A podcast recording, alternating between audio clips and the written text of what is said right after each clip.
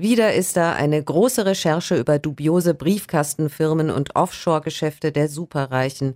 Und wieder einmal spielt die kleine Schweiz eine große Rolle im weltweiten Sumpf der geheimen Geldströme.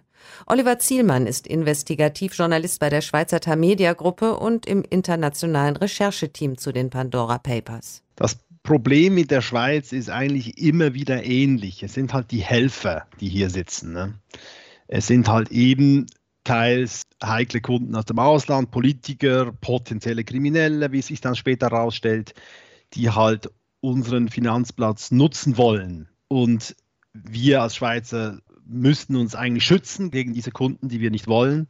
Aber wir machen das nicht gut genug. Dabei hatte es die Schweiz nach den Panama Papers 2016 ja eigentlich besser machen wollen.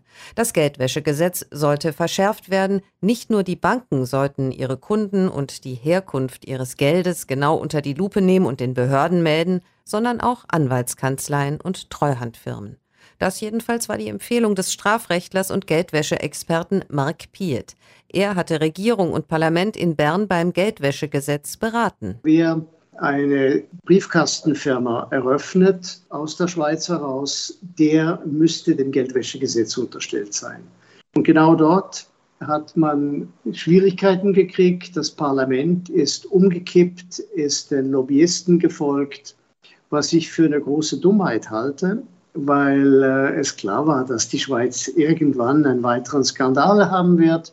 Und das ist genau die Situation, in der man sich jetzt befindet. Es wurde dann also ein nicht ganz so scharfes Geldwäschegesetz, das das Schweizer Parlament erst in diesem Frühjahr nach langen Debatten verabschiedete. Zur gleichen Zeit recherchierte Oliver Zielmann bereits in den Pandora Papers. Und währenddem diese ganze Debatte nun lief in der Schweizer Politik öffentlich, sehen wir nun in der Recherche, wie diese Lücke eben ausgenutzt wurde. Allein bei einer großen Kanzlei in der Karibik betreuten Schweizer Anwälte und Berater 7000 Briefkastenfirmen. Für illustre Kunden vom jordanischen König Abdullah II. über die Herrscherfamilie von Aserbaidschan bis hin zu Kriminellen, die mittlerweile wegen Korruption und Geldwäsche rechtskräftig verurteilt sind. Nun fordern auch Schweizer Politiker wieder, Anwälte und andere Beraterinnen dem Geldwäschegesetz zu unterstellen.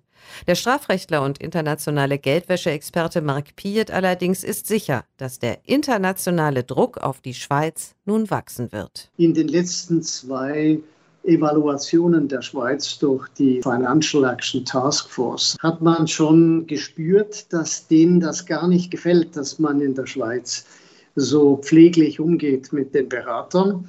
Und ich kann es eigentlich nur erklären damit, dass man sagt, naja, man will noch eine Runde mitverdienen, bevor man dann gezwungen wird, das Gesetz endlich zu ändern.